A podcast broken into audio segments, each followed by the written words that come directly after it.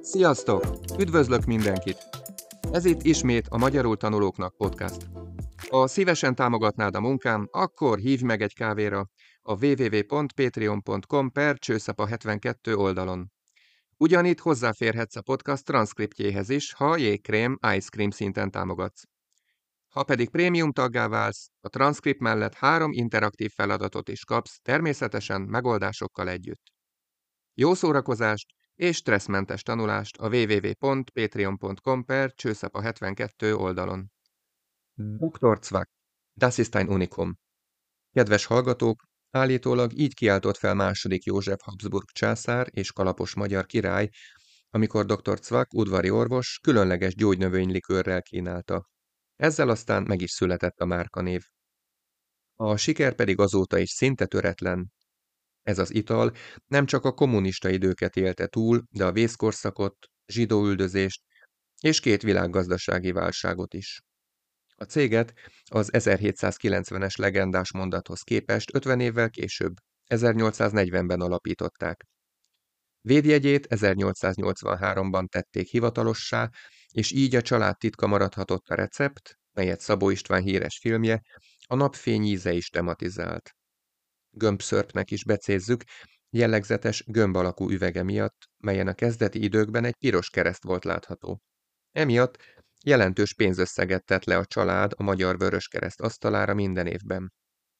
1899-ben módosították a megállapodást, attól kezdve a címke háttere vörös színű, a kereszt pedig aranysárga.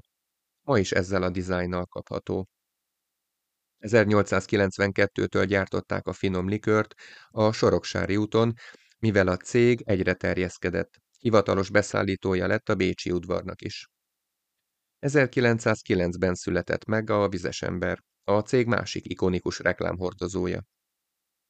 A 20. század első évtizedeiben Cvak Lajos és két fia, János és Béla is tolták a cég szekerét.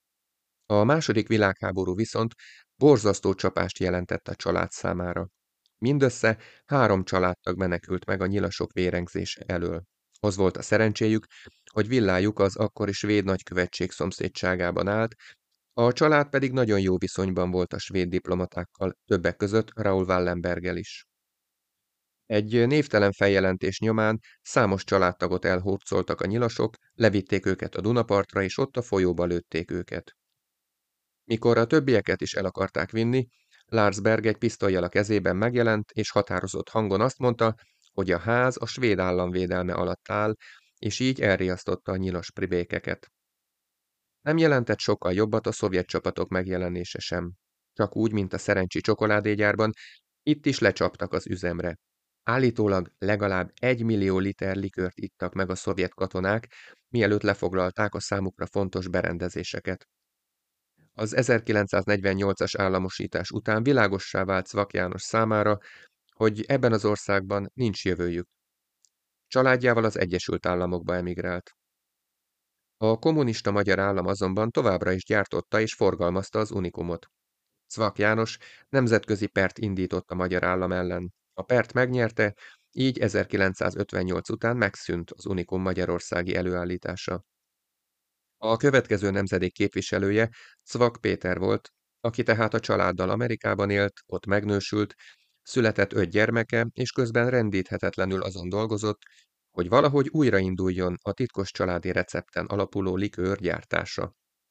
Amerikai cégeknek segített borforgalmazásban, betársult a Jim Beamhez is, de mindvégig az Unikum feltámasztásáról álmodott. Péter időközben elvált, majd másodszor is megházasodott, ezt követően pedig 1970-től sikerült elindítani Olaszországban a Cvak Unikum gyártását. 1988-ban látogatott haza először. A rendszerváltás után azonban elég rejtélyes módon nem kapta vissza a cég eredetileg államosított gyárépületeit. Jelentős hitelt kellett felvennie, de belevágott a kockázatos vállalkozásba, és talpra állította a magyarországi telephelyet. Politikusként is szerepet vállalt a 90-es években. Először itthon, aztán pedig hazánk nagykövete lett az Egyesült Államokban.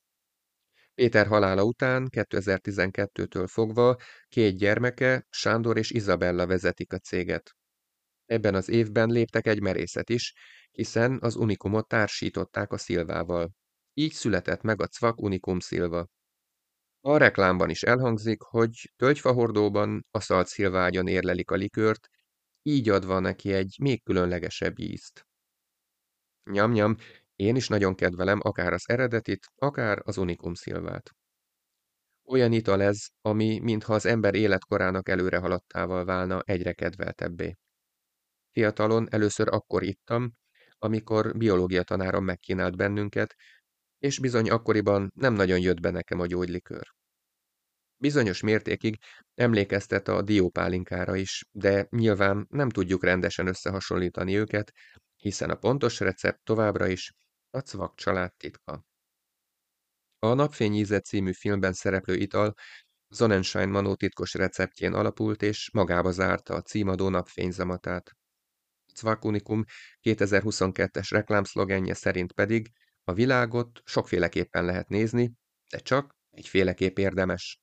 Csak pozitívan. Egészségetekre! Mára ennyi volt, kedves hallgatók! Magyarul tanulóknak készített Patreon felületen megtalálod a szöveg átiratát, hozzátartozó feladatokat és megoldásokat is. Ezeket WordWall-ban készítettem el, és szerintem elég a legelső típusban megcsinálni mindegyiket. Az oldal felajánlja ugyanazt a feladatot, még vagy négy formában, de ezek tartalmilag mind ugyanazok lesznek. Ha kérdésed van, írd meg nyugodtan, és válaszolok. Ha teheted, kérlek támogasd a munkámat. Viszont hallásra! Sziasztok!